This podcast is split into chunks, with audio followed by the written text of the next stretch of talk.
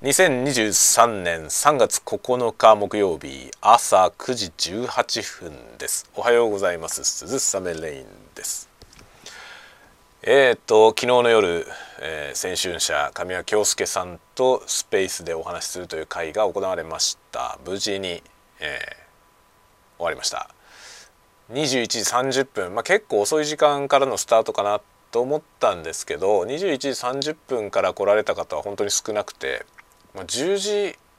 ぐらいですかね。10時ぐらいから結構人が増えてっていう感じでしたかね。最後の方は結構78人見てきてくださってというか、まあ、聞きに来てくださってね。あのおしゃべりができました。という感じでした。でアーカイブが、えー、配信されてるのでそれをぜひ興味のある人は聞いてみてください。昨日はねあのー、まあ、作品の話「青春ボリューム4というね来週出る17日にリリースされる、えー、文芸誌青春社が出している文芸誌今回のやつは本当にすごいボリュームであの多分ねコスパ的に言うと過去今回ボリューム4ですけどねその過去のやつで一番コスパがいいというか、まあ、コスパでこういうものを測りたくないんですけどっていうか僕もうちょっと値段高くてよかったんじゃないかなと思うんですけどなんかすごいんですよ内容が。今あの神谷さんのあのインスタグラムでねちょい出しされてるのね。こんな感じのことやってるよみたいなのがインスタで出てるんですけどそれ見てるとねすごいんですよ。まあ僕もまだ本誌見てないんですけどあれ950円なんですよね。1500円ぐらいでもいいかなっていう内容なんでかなり充実したものだと思います。で特に本読むの好きな人はあの何て言うの豆知識みたいなねその文字の歴史とかそういうことをね紐解いて書いてるコーナーがあったりするのでまあなんだろうなその小説作品だけじゃなくてねそういうそのいろんなコーナーも面白そうなんでちょっとチェックしてみてもらいたいなと思いますね。950円。安いね。まあただねそこら辺の書店ですぐ買えるようなあれじゃないのでまだ流通がそこまでねあの浸透してないのでまあ確実なのは通販ですけど最近ねちょっとあの物流にも乗り始めていて書店によってはね置いてるところもあるみたいですね。っていう感じになってきてるのであのぜひ注目してみてください。昨日あのそのスペースの中でも喋りましたけど僕はね結構これからこういうインディーレーベルみたいなものが出版の世界でねあの広がってくるんじゃないかなと思っています。インディーズっていうのはまあ音楽の世界ではねインディーズもなんだろうだいぶ前からねインディーズっていうのはあってでインディーズが力を持っていた時代がねメジャーが結構メジャーの音楽シーンがにぎわっていた時にもインディーズには力があったんですよね音楽シーンではね。で今はなんか音楽シーンはもうメジャーとインディーズがほぼ横並びになっていてメジャーが弱っちゃったからねメジャーが弱っちゃったんで今インディーアーティストの方が元気があって結構盛り上がってますね。でもインディーで盛り上がったものをメジャーが組み上げるみたいな状況に今なってきていて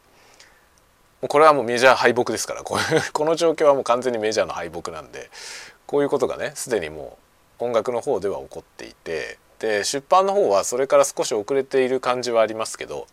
僕はなんかついにそういう時代が来てるなと思っていてあのインディー出版面白いですね今。なので、まあ、青春社は特に身近なこともあって一番注目してるんですけど今回の「青春ボリューム4はですね面白いですよ。思い切り面白いですね。そのなんだろう載ってる小説がどうこうとかそういうことじゃなくても雑誌として結構面白いことをやってるなと思います。まだ僕は完全なものを見てないんですけど十分期待感すごくて届くのを楽しみに待っていますけど是非注目してみてください。で昨日はねそのその中に僕が書いたいかれた作品のちょっとしたお話と、まあ、どういう意識でもの書いてるんですかみたいなそういうねインタビューみたいなのを受けて話をしてでまあインディー出版の話もちょっと後ろの方でしました今熱いよね面白いよねって話をねしました。というような感じで結構ね人生相談的なそのアウトプットし続けるにはどうしたらいいかみたいな話とかそういう質問もされて神谷さんの人生相談みたいな感じにもなりつつ結構楽しくねお話ができたんでよかったかなと思います。で僕はですねそのスペースをねあの自宅の録音環境で録音したんですけどあの自分が喋ってる時は違う方法で録音しないとダメだということがやってみて分かりましたこの間ねあの自分が喋ってない時ね人のスペースを聞いてる時にその聞いてるスペースを録音してみたんですけどそれはすごい上手にできたのよなんですけど今回自分で喋ってたら自分の喋ってる音は要するにそのフィードバックに返ってきてないのでアウトプットから出てる音を録音しても取れないのねということなんですよ。でそれを取る方法を考えなきゃいけないなと思ったんですけど僕が持ってる機材多分それができるんですね。できるんだけど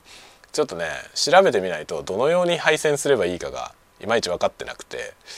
これをね使いこなせるようになりたいですね。多分昨日使った今僕が今これ使ってるマイクを使って昨日スペースやったんですけど多分このマイクを使ってるとダメで録音機材の方に普通にマイクを挿してですねそれで取ればその入ってる音を取りながら